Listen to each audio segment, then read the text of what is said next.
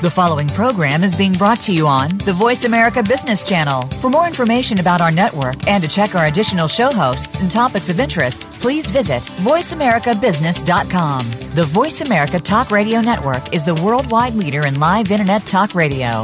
Visit VoiceAmerica.com. The views and ideas expressed on the following program are strictly those of the host or guests and do not necessarily reflect the views and ideas held by the Voice America Talk Radio Network, its staff, and management.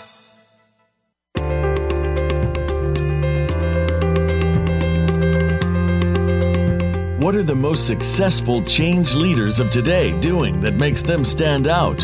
Welcome to Inside Transformational Leadership. Our program is produced by the Institute for Transformational Leadership at Georgetown University. We'll explore the inner game of transformational leadership, sharing insights from renowned leaders and faculty from our world class leadership and coaching programs. Now, from Georgetown University, here is this week's host. Hi, this is Kate Ebner. Thank you for joining us this week. Today, we're going to be talking about how to leverage polarities and how to understand how to navigate complexity in organizational life. This topic is a bit of a mouthful, and I am ex- actually glad we're doing it because if there's one thing I know as a leadership coach and as someone who teaches at the Institute for Transformational Leadership, it's that we are all working, leading, and living in a very fast paced and complex world. Our guests today are Kelly Lewis of Lewis, Lewis Leadership Group, a member of our faculty at the Georgetown Institute for Transformational Leadership leadership. She um, teaches in the coaching program and I believe also in the leadership program. Um, Kelly has been a coach working with executives in for profit and the nonprofit world for a long time. And I know that as a student of our second guest, Dr. Barry Johnson, she has become intrigued by and very adept at working with this concept of polarities. Um, Dr. Barry Johnson is um, a, thought leader who's created the first polarity map back in 1975 and a set of principles to go with it. Since then, he's been learning with his clients about how to leverage polarities, which he also calls paradoxes, dilemmas, or tensions. Um, since 1975, polarity thinking has been applied in hundreds of organizations, large and small, in the United States and globally. Today, we're going to be talking about how to recognize polarities, how to manage and leverage polarities, really how to understand um, how to move through complexity. And I'm really excited about this conversation. I believe it's going to help a lot of people. So, welcome to both of you. Welcome, Kelly and Barry. Thanks, Kate. Oh, thank you. Great to be here. Well, I think you know um, I, I I'm so looking forward to this conversation, and it might be helpful if we could build a little bit on what I've said already. And um, Kelly, I'd like to start with you actually. And I know you've been coaching, you know, leading coaching and and building uh, companies for a long time. Would love to know what drew you to polarity management and and to this work. Initially, it was actually our dear friend and colleague Cliff Kayser who was talking about it one night um, while we were having a glass of wine, and, and then it became the work itself. I started working with the polarity thinking in 2009 with both Cliff and Barry, and I have found the the work. It's intuitive, it's actionable, and it is rich. Um, and it has provided me a fundamental understanding of both myself and the world around me in a way that allows me to expand that, to differentiate, and also to um, to include things that weren't included in my thinking prior to. And I would say the richness of it has not only supported my clients in in their ability to navigate complexity and to um, lead in the way that's being called for in the 21st century, it's allowed me to do that as well. Thank you, Kelly. And Barry, um, I've given a little bit of background. I'd lo- would love to hear, you know, your your in your words, really, how you got into this and what is polarity management. Um, well, the the way I got into it is um, uh, I was uh, uh, I was I was in in seminary in uh, in New York City and uh, was involved in trying to bring about change uh, in both in the civil rights movement and the peace movement late in the 60s. And what I got concerned about is is uh, being um, uh, uh, just just protesting things and wanting to understand. Well, how could I get ahead of the curve? Um, could I learn about how systems work? So rather than just protesting systems that weren't working well, could I learn how to help systems, large and small, work better? And that got me on a course where I uh, went through some training in Gestalt uh, therapy, and it was as working as a Gestalt therapist uh, with an individual client that the first polarity map uh, took place in 1975. And immediately when it happened, when we were in this discussion about where she was dealing with uh, uh, with some ambivalence in her life, that the uh, we worked through this in a way that ended up becoming we physically moved in different parts of the room, which became the first polarity map. And the minute that happened, I thought, wow, this has application at every level of system that I can imagine, including international affairs. And so from that point on, uh, I've been learning about it with uh, with every level of system that I get invited to work with. Thank you. That's that's fascinating. What a what a discovery. And and I know you've worked with a number of companies um, and and organizations since then. Um, tell us a little bit about polarity management. What what is it? Well, it's it's really about um, the interdependent pairs that show up in life, um, and they show up physically, like inhaling and exhaling, or activity and rest. Uh, they also show up in uh, in leadership in terms of um, wanting to be both clear and flexible, um, or wanting to be both uh, self-assured and humble, and uh, it shows up in organizations wanting to centralize in order to work as an efficient, uh, integrated system, but wanting to decentralize in order to uh, be more responsive to the customer and allow for initiative in various parts of the system. Uh, we deal with stability and change. These are some examples of polarities that we deal with um, all the time. Um, and so they show up as, as uh, in, in leadership effectiveness, and they also show up in organizational effectiveness. Thank you. Um, and these interdependent pairs, you know, it reminds me of um, so often in my work as a coach, I hear people describe these uh, dilemmas or you know paradoxes you know as if they have to make a choice between one thing or the other and i know that there's a whole nother way of looking at it which um, re- you know relates to managing polarities. Could you just say a little bit more about you know the the both and versus either or? Um, uh, sure. So um, when I uh, give an example, um, when I was I was working uh, making a presentation on polarity thinking at the Naval Postgraduate School in Monterey, and at that time David Wennergren was the the chief information officer for the Navy, and um, uh, uh, I was visiting, sitting in on his presentation on that afternoon in order to meet him. And that evening, we just had dinner together with some other senior officers, and we talked briefly about polarity thinking. And uh, he said, "Boy, I'd like to be at your presentation tomorrow, Barry, but I've got to fly out at six in the morning. But I think I might call you." So about four months later, he called me from the Pentagon, and he had been promoted to the to the deputy chief information officer for the whole Department of Defense. And what had what he had discovered is in his new job as deputy CIO, um, this tension between two different groups within the Department of Defense. One group was saying we need to have information sharing. We need to be do a good job of information sharing because it was it was our lack of quality information sharing that led to our vulnerability in 911. We've got another group of officers in the Pentagon who are saying we need to do a good job at information security. If we don't have information security, the enemy will get the information and we won't be able to serve and protect. And he, when he called me up, he said, Barry, he said, I've got these two groups and both of them are trying to protect the country from the other. And, uh, and he said, this, I don't think this is going to really support our serving and protecting by this fight that's going on. Is this one of those polarity things?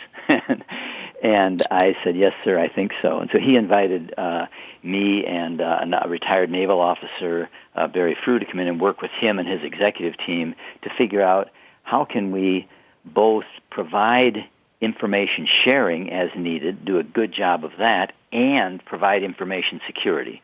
Because if we do either of them without the other, we get in trouble. So that's an example of of a polarity and how I might get engaged with somebody. That's a great example, and I think it's very helpful to, to hear an example.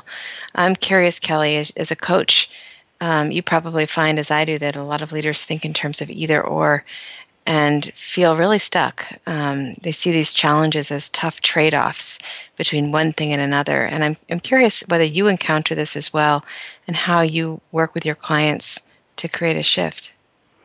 Yeah, so I do encounter that with my clients, um, similar to you, Kate. And one of the first things that I do is help them appreciate that either or thinking needs to be supplemented rather than replaced by and both thinking or polarity thinking. And so either or thinking and polarity thinking are within themselves a polarity. And to Barry's point earlier around it, it's a it's about polarity thinking is about interdependency.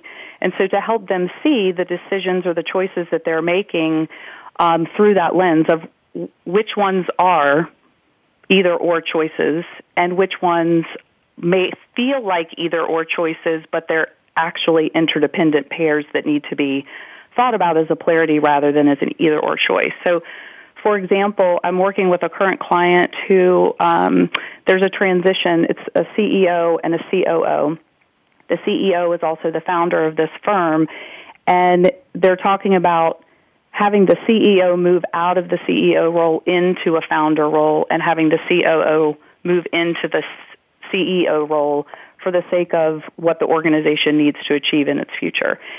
And that choice, while there's many, there's a lot of tension in that choice, it is an either or choice that they're going to make the decision of either the CEO transitions or not they have decided to make that choice. And as the CEO is transitioning out, there's many polarities underneath that either or decision that are now showing up. Stability and change is one. Um, a big one that's surfacing for them is control and empowerment.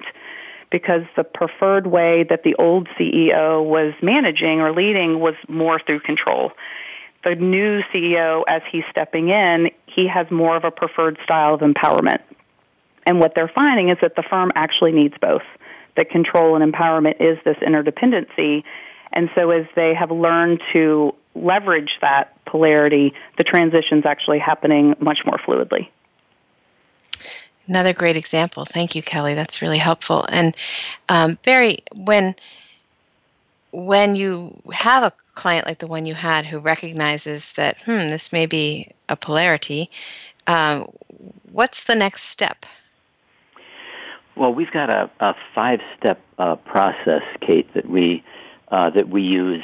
Some version of. There's it's again it's combining clarity with some flexibility. So it, it depends upon the client just how we uh, do the process, but it has five steps to it. The first is uh, Dave Wennergren, for example. He saw that this could be a polarity. So the first step is in seeing. Uh, we call the process, the acronym is SMALL, S-M-A-L-L and it's uh, think small to go big. So first you see it, the S, then M is mapping it. So what we do is we we asked them um, uh, when we met with the executive team. We put on one pole of a polarity map, and the polarity map has two poles to it, and then there's an upside and a downside to each pole is the central dimension. And so we asked them the question on the mapping process. We said, well, on the upside of information sharing, what are all the positive results you get if you do a good job of information sharing? Then we look at the upside of information security. What are all the positive results if we do a good job of information security? And so we have these two upsides that get generated by the participants um, and by the key stakeholders. And then we ask the question, well, we okay, so both of these bring something important to the relationship. We need both if we over-focus on information sharing to the neglect of information security, what does that look like? And we put that below the information sharing pole.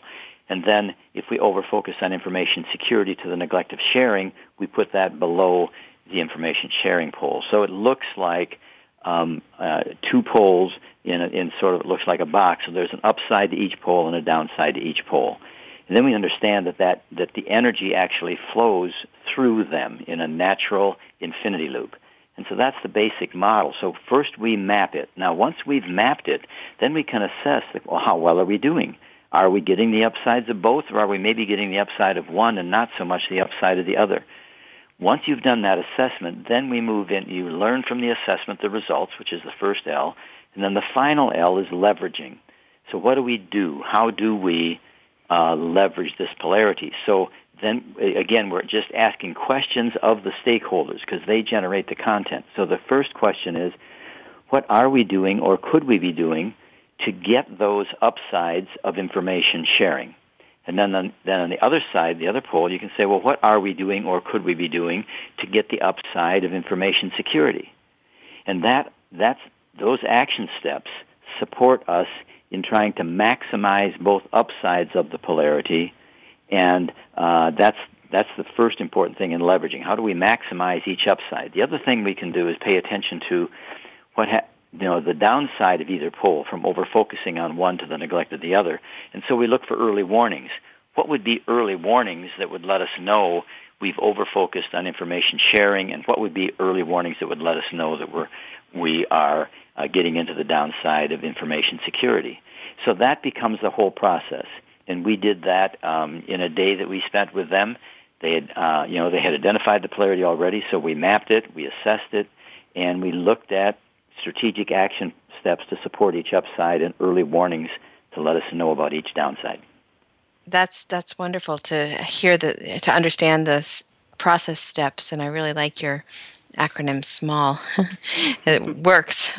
See it, map it, assess, learn, and leverage. And um, to me, th- that process you just described sounds like it would really um, help people get unstuck. And I'm curious, um, I'm curious, Barry, when people are invited into this conversation and to to, to look at a familiar challenge, you know, through this lens, what happens? What do you see in the group? Um, well, the, the the way polarities show up most often is um, in chronic tensions. So they're, they are, uh, when we interview organizations, we ask them if there are some, you know, what are some concerns they have and, and have they been experiencing them for a while. And the more they have been experienced the chronic, experiencing the chronic tension, the more likely it is that it is wrapped around a polarity because polarities are unavoidable and they're unsolvable in that you can't choose one solution and be successful over time. You have to do both. So we uh, we identify with them uh, any chronic tensions. That's one way they show up. In this case, uh, David Wennergren experienced the chronic tension between information sharing and information security. Another way that polarities show up in organizations is around efforts to make a significant change or even a small change. And there we're dealing with the polarity of stability and change. And so uh, to put that, uh, to put the uh, the desires of the people who are trying to make the change on a polarity map. There are those who are going after the change, and then there are those who are resisting the change. And so what a polarity map allows is it allows for each of them to have a place to stand that's respected. What are the values and fears of the people who are wanting to make the change? And what are the values and fears of the people who are resisting the change. And the assumption is that both of them are bringing a wisdom to the relationship and that underlying polarity. So that's where it shows up. And, and Kate, if I could add to um, the question and what Barry just shared, one of the one of the things that I noticed that I would say is it's like a it's a beautiful thing in the people is by being respected and having that place to stand. There is a um, broadening of what the participants that do the exercise can see within themselves and with each other. And when they expand what they can see and understand about each other, it actually frees them up to act in new ways and to behave in new ways. And the understanding just creates a level of, um, I would say, stronger unconditional respect and trust amongst either the stakeholders or the team that's choosing to do the work together. Thank you, Kelly. You know, we're going to take a break right now. My guests today are Dr. Barry Johnson and Kelly Lewis, and we're having uh, the beginning of what I think is going to be a very rich conversation about polarity management. We're going to take a break, and we'll be right back.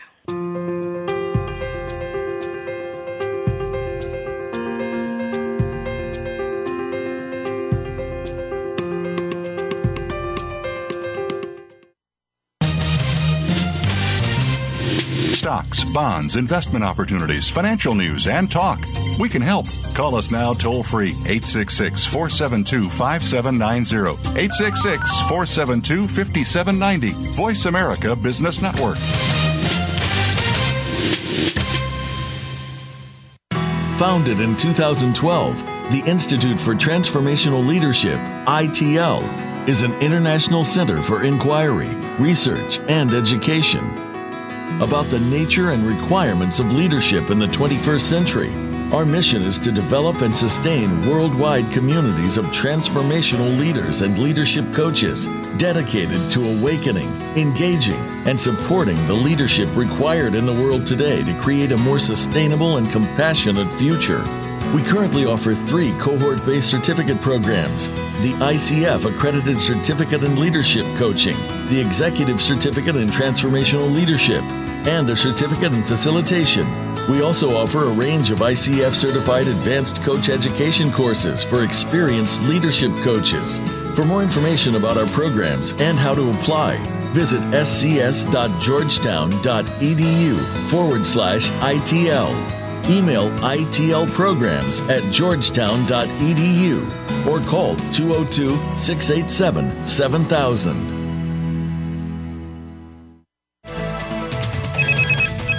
Up to date business and financial news. Call now and get the financial information you need. 866 472 5790. 866 472 5790. The experts are here. Voice America Business Network.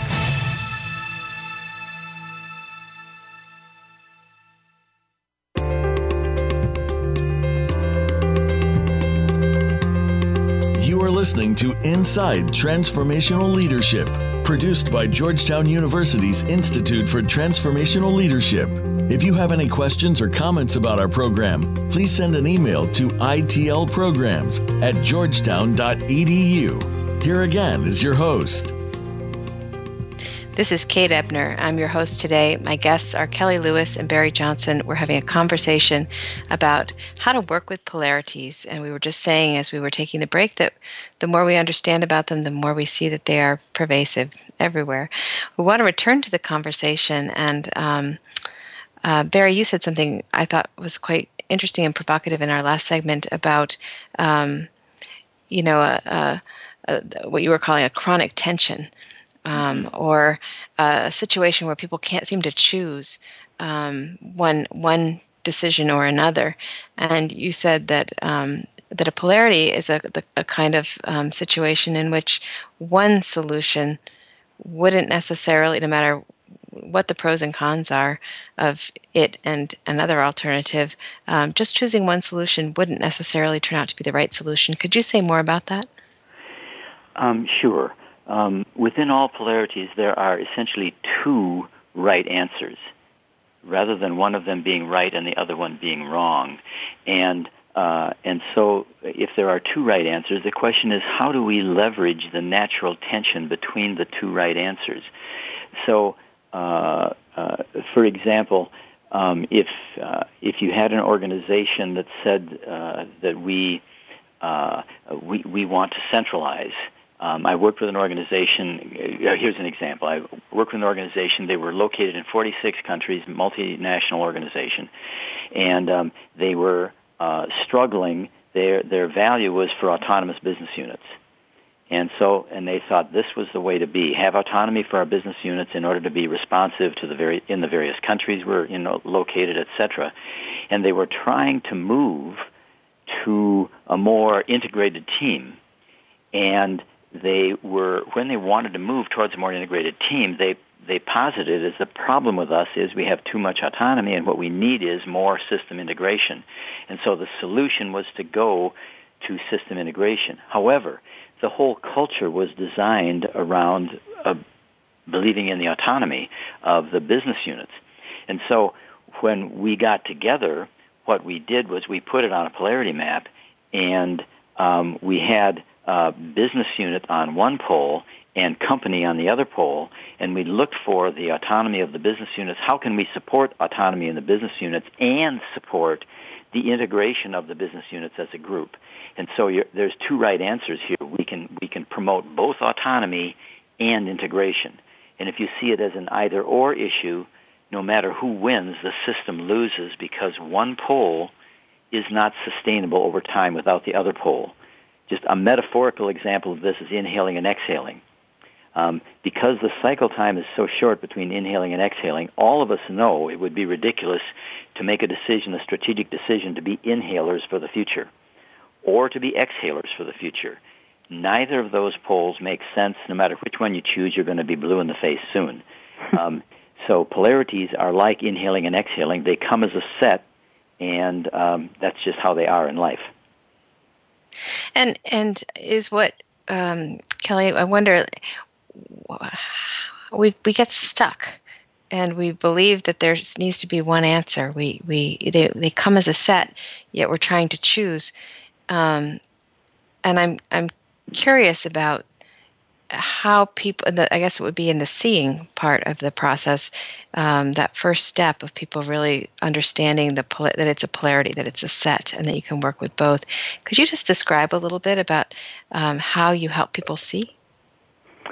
Yeah um, so the the seeing in in many ways can be a an expansion of our values and a um, appreciation of our fears because they're inherent within polarities. Each of the poles is an interdependent value. One of the pair, you know, the pairs are values, and as we know, with values, as much as we love a value, there's an inherent fear that's that's underneath that.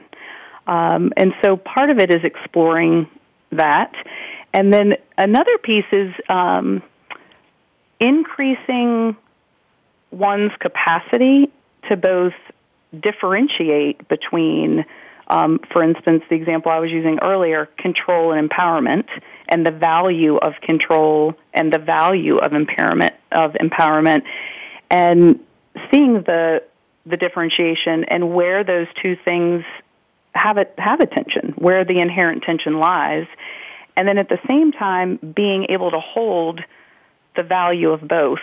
Where a lot of times, if, for instance, I prefer control, I feel safer, I feel more confident when I'm um, when I'm valuing control. I might have great fear of what it would look like if I over focused on empowerment to the neglect of control. So I have to be willing to look at that as well and it does really i would say it, is, it has expanded my own and i think it expands my clients ability to really hold that um, both the tension between and the interdependence of the two do leaders who are working with polarities gain uh, self-awareness you yeah. know and uh, you know i wonder if you suddenly begin to be aware that you have such a strong preference toward one pole that that you know that, that, there's the scenario itself but then there's you in the scenario leaning one way or the other.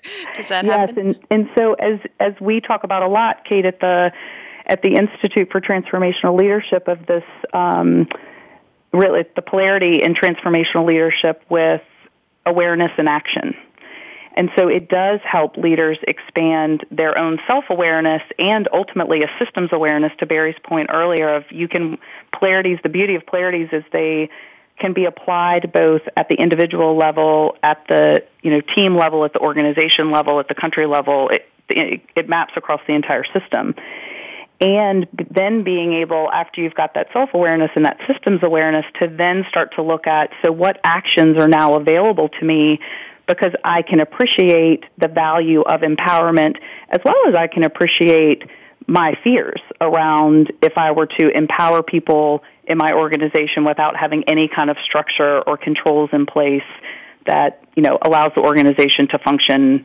as effectively as it can. Thank you for that. Um, I would love to go back to you again, Barry, and have you give us another example of how you have helped organizations work with polarities? Um, well, I'll, I'll give you uh, an, an example that um, I'm just trying to think of which one to grab here. Um, well, just recently I was at, at, at Harvard at the um, Learning Innovations Labs called LILA, and they invited, there were about 25 companies in the room and um, I was uh, I was sharing uh, the, uh, the the presentation time with um, Mary Uhl-Bien, who has written a lot of stuff on complex exa- adaptive systems, and uh, and we were uh, in in the process of preparing to uh, the two of us to go together to to meet with with the uh, the companies that were there at Harvard. Um, I was looking at what uh, she had written uh, about complex adaptive systems and uh, the, a fundamental polarity that was a result of her 10 years of research is the polarity of what, what she calls administrative leadership and entrepreneurial leadership. So if you imagine those as the two poles, and what, what she was suggesting is that all organizations, when they start, have a heavy entrepreneurial investment because you know it's like people are are founding this organization. They've got this entrepreneurial strength um, that is uh, powerful, and and what happens is over time, as you get the company generated and it grows.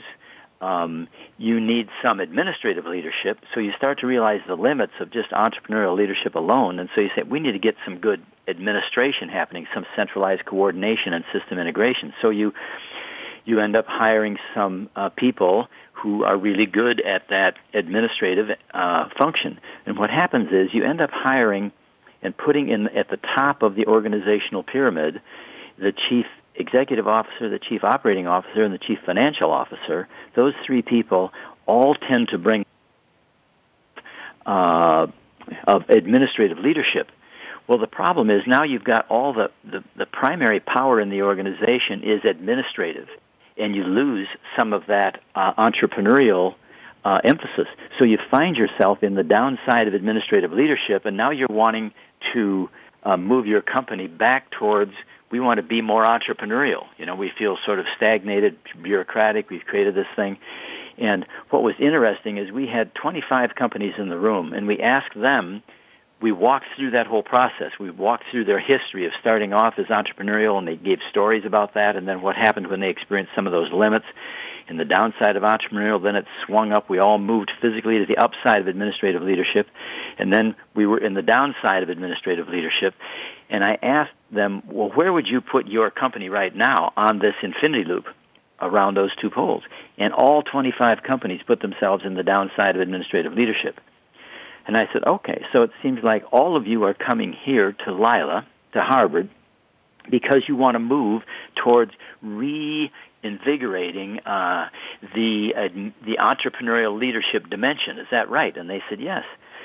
And so what I said was, well, what you're probably doing is you're looking at the downside of administrative leadership being too bureaucratic, and the upside of leadership being more um, more interaction, more informal leadership, uh, growth and exploration and expansion, um, and that's where you want to go. And they said yes.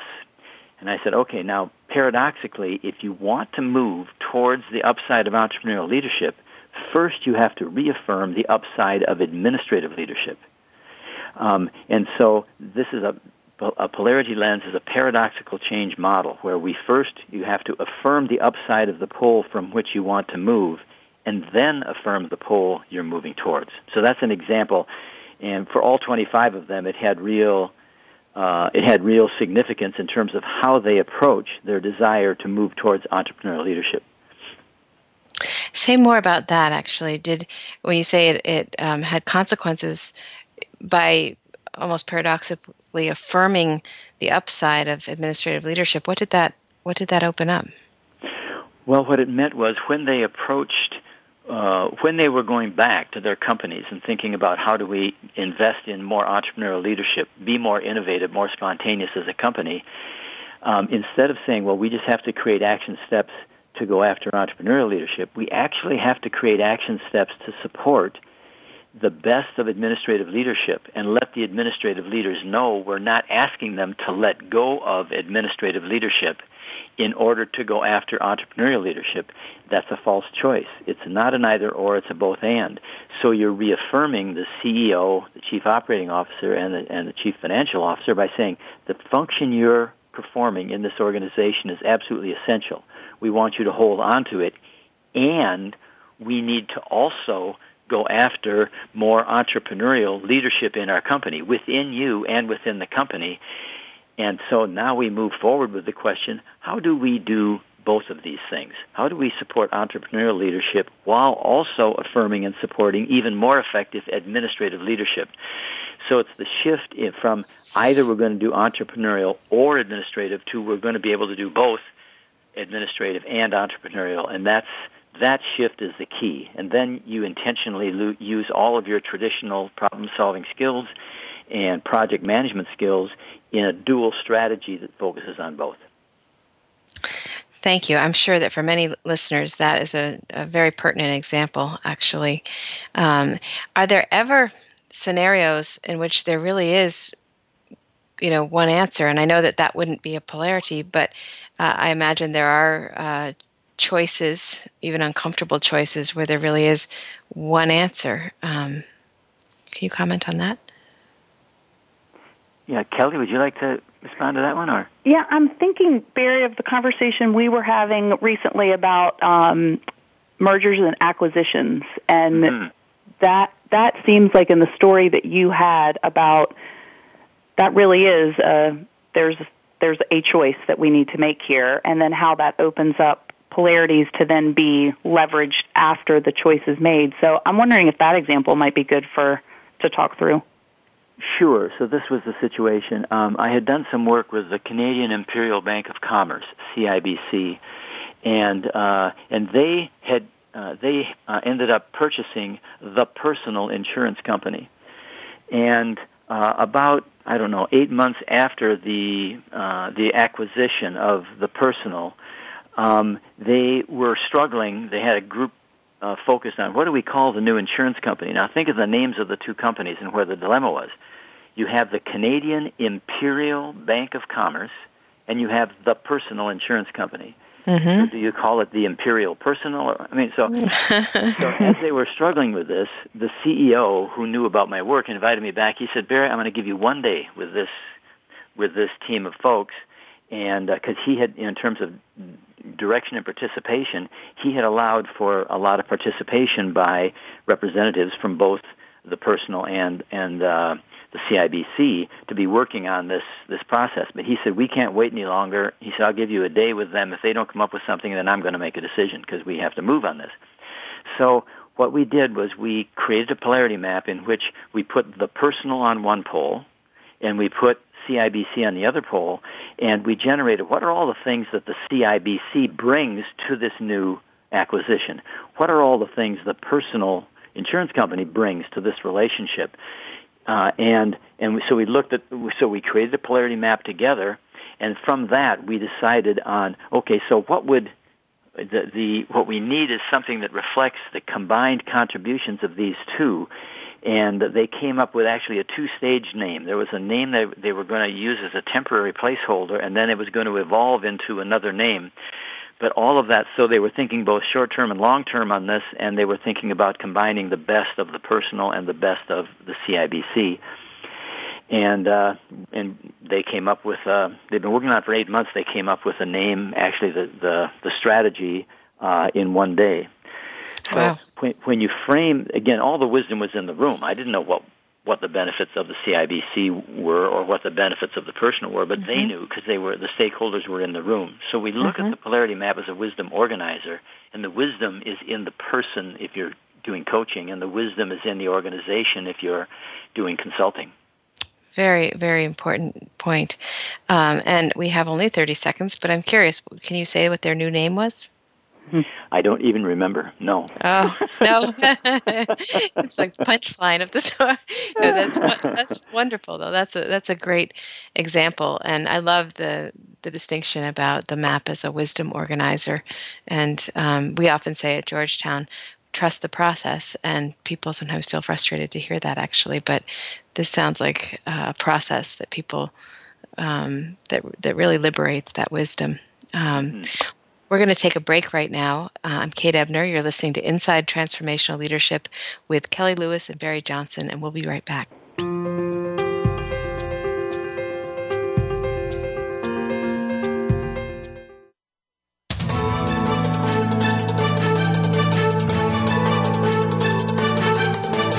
The market's up or down, or if you're looking to improve your portfolio, our experts are ready to talk to you. Call now, toll free, 866 472 5790. That's 866 472 5790. Voice America Business Network.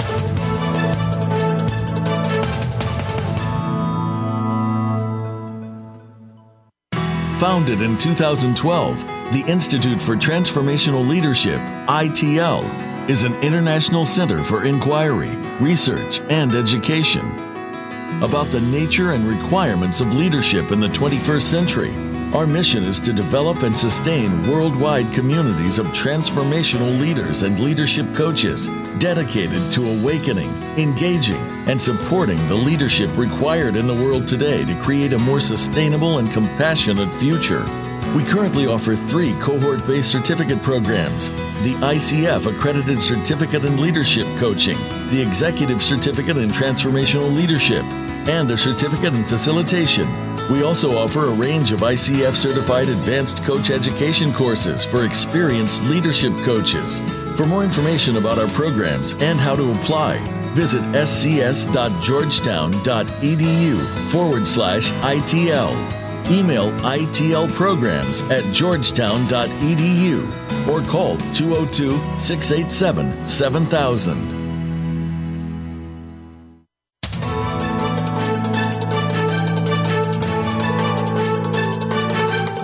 Whether the market's up or down, or if you're looking to improve your portfolio, our experts are ready to talk to you. Call now toll free 866 472 5790. That's 866 472 5790. Voice America Business Network.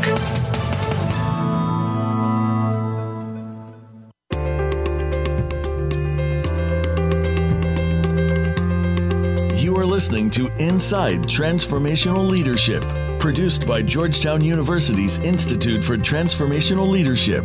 If you have any questions or comments about our program, please send an email to itlprograms at georgetown.edu. Here again is your host.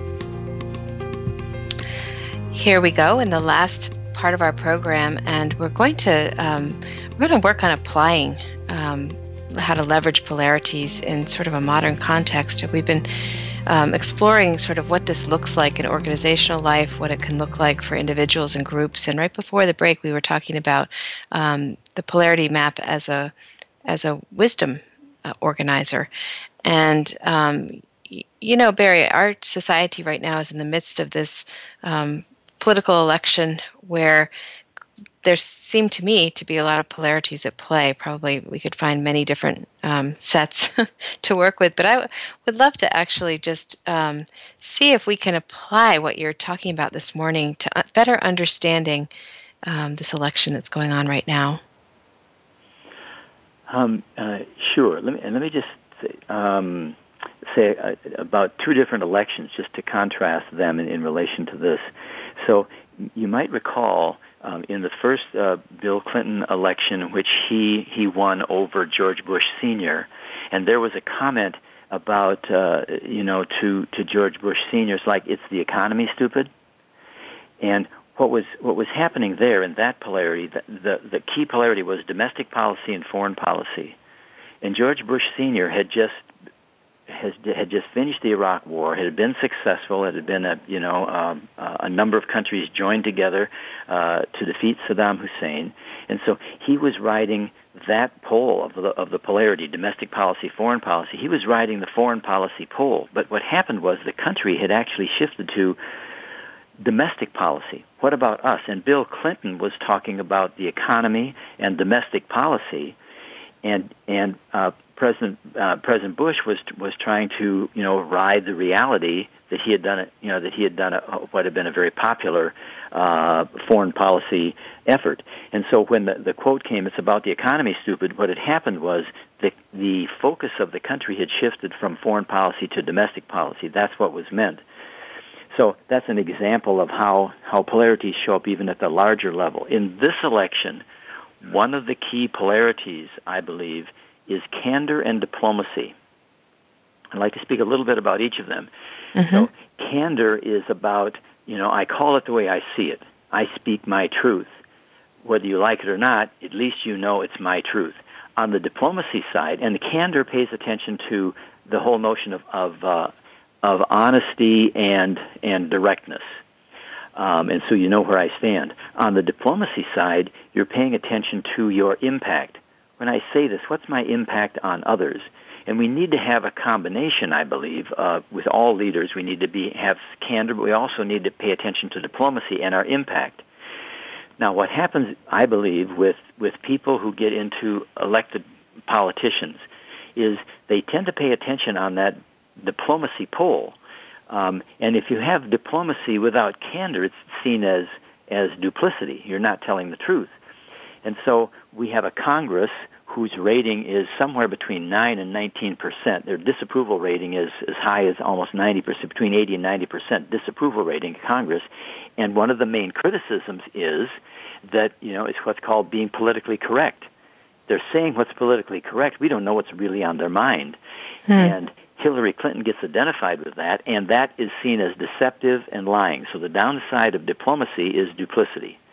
Hmm. So what happens as the country is, as somebody claims the candor pole, I'm calling it the way I see it, it's grabbing uh, unnecessary self-correction. Uh, and both uh, both Bernie and Donald Trump are, are in their you know in their initial campaign in the primaries were on that pole and people and some people were just aghast at some of the things that were being said especially by Donald Trump. But people other people were saying well at least he's he's we we know that's what he believes. We're not getting something that he thinks he wants us to hear. And hmm. so paradoxically what happened is even the most outrageous things that some people might be seeing as outrageous like how can he survive politically when he's making these statements? And he can actually go up in the polls with these statements I suggest that he goes up in the polls with those statements because people are saying, I, even though I don't agree with him on everything, at least I believe I can believe what he's saying that that's what he believes, and and that's and that's giving him a lot of traction. Um, and almost the more the more the the mainline politicians criticize him, the more it supports him by those who identify with his his focus on uh, on the candid pole, which is which is a breath of fresh air for a lot of people. Yeah. And, you know, I mean, people around the country are puzzling over this election, trying to understand their the choices available and and how to make them and the one right choice and or the best choice, you know, given the confusion around choices. And, you know, following the the polarity process, um, Kelly, what would you say would be a good way forward? You know, it, it's funny. This has been um, in the work, the learning community that I'm a part of currently, as um, to help deepen my proficiency and mastery in polarity thinking with Barry. This has been a place where he has asked us to apply it, and I have, I personally have felt the tension um, within myself and within my environment over the election. And it's a great example of a place where there is at the end of the day an either or choice that's going to have to be made in November. Right? We're we're all going to have to vote for one or the other. And being able to look at the choice through the lens of polarities and appreciate the polarities that are at play within that choice. To the you know there were a couple that um, that Barry just mentioned has helped me actually have more um, confidence in my own personal ability to go make that choice in November rather than to say I'm not voting, right? Both choices, I, I can't, there's so much conflict, I can't vote for either. So I think the, you know, for me, the way forward has been appreciate that there is one choice that's going to be made and then to use a polarity lens to look at both, both candidates and what's going on underneath to be able to help people more um, fully understand what our what we're what we're working with, both personally and at a at a national level, and then from that point, you know, make your decision. Thank you for that, Barry. If you were going to, oh, go ahead. Go ahead. I was going to ask you if you were to design a one-day nationwide polarity process for us all Could you do it? would um, you do well, it? Well, I would. Well, I would. I would certainly. Sure, there are some key. Uh, I think there are some key polarities that that fit at the larger system level, and if we're looking at candidates through a polarity lens, then I would just suggest that what we know, the research is very clear that leaders that leverage polarities well outperform those that don't. And the question is just which polarities, which leadership polarities do you think are most important, number one? And then how well do you think he or she is, would be at leveraging them? So I'll give you some examples. Um, I think the first one, candor and diplomacy. The question is, um, um, with with that polarity, when you look at the two candidates, it would be which one is most able to be both candid and diplomatic. Um, one may hang out on diplomacy, one may hang out on candor. The question is, um, which one is able to somehow entertain both candor and diplomacy? Another key leadership polarity is being self-assured and being humble. So which leader is able to be both self-assured and humble? If you're self-assured without being humble, you're seen as arrogant. If you're humble without being self-assured, you're seen as wishy-washy. So, so, um, uh, so that's uh, that's another uh, example. And which which candidate would be able to, in terms of, of paying attention to the nation state, um, to to uh, allow for um, uh, the interests of the United States and the interests of the global community. Um, uh, if you overfocus on the global community, you undermine, you know, your autonomous functioning and freedom as a country. But if you overfocus on the country to the neglect of the of the community, you end up getting isolated from the rest of the planet. So, so the question is, how who would be most likely to be able to both affirm the country and affirm the global community and, and leverage that polarity. So those are some key polarities that we're, we're dealing with. Um, uh, and, Barry, if I uh, could mention, yeah. if I could mention one additional one there, um, one we talked about before, it's this polarity of conditional respect and unconditional respect. And as Yeah. leaders, how do we both hold the respect that by condition our, our position, right, in this case the President of the United States, what that offers us, and how can we also create unconditional respect through relationship and connection that has and a common humanity that has nothing to do with the position that we that we hold. I think that's an, another important one that's at play here. Uh, yes, great example. Um, And so, so from a polarity lens, that would be a kind of, of lens you'd look at because the assertion from a polarity perspective is that a leader who can leverage polarities well will serve the organization or the nation they're leading more effectively than somebody who tends to be think only in either or terms and um, would be unable to would be less able therefore to um, to leverage the important polarities that exist at the national and international level. Oh, that's fascinating. Well, and I wonder, you know, I wonder about uh, if there's a distinction that would be helpful to our listeners about maybe the difference between opposites and polarities. Um, sure. Um, so um, uh, we talk about them as, as problems to solve and polarities to leverage. So problems to solve can be very complex and wonderfully rich, like how do we get to the moon, or um, uh, you know how, how do we uh, how do we stop ISIS? You know there there are there are these problems that we we need to solve every day, um, from simple to very complex problems to solve. When you've got a problem to solve, when you solve it, it means you can move on and it's it's it's taken care of. Like what's four plus four? It's eight. Well, once you've got the answer to the problem, you can move on. You don't have to deal with that anymore because you've got the answer. Polarities, on the other hand, are these interdependencies that you that live within us and we live within them, and they don't go anywhere. So an organization, uh, well, for example, as, as a nation state, we're talking about this. We're always going to be dealing with the polarity of of paying attention to uh, domestic policy and our uniqueness as a country on the one hand, and our relationship with the community of nations. And so that's not going anywhere. Um, we will just manage it or leverage it more or less well. Mm-hmm. As long as we are mm-hmm. a nation state, we will be dealing with the nation state in its relationship to the larger, um, uh, the larger world community.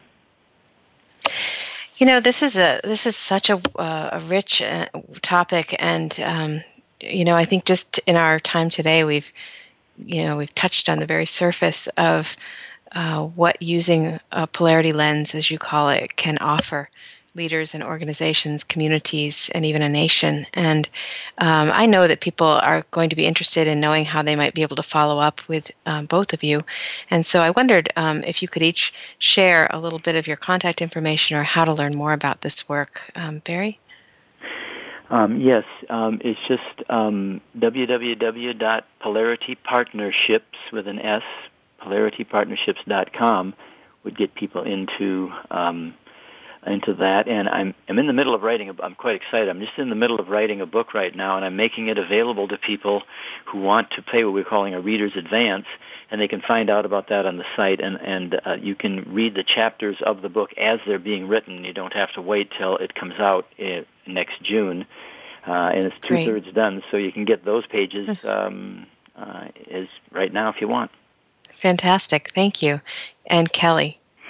Yeah, you can also um, contact me through Polarity Partnerships as well as through my own um, company website, which is www.tllgroup.com, which is the Lewis Leadership Group. Um, so either of those, you can you can find me.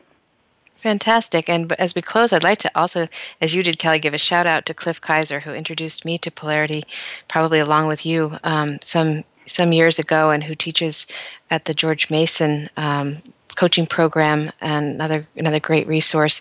I want to say thank you to you both for the um, conversation that we've had. I, I would love to to continue it and hope that we can bring you back again to talk more. Thank you so much. Thank, thank you very much for the invite. Have a great week.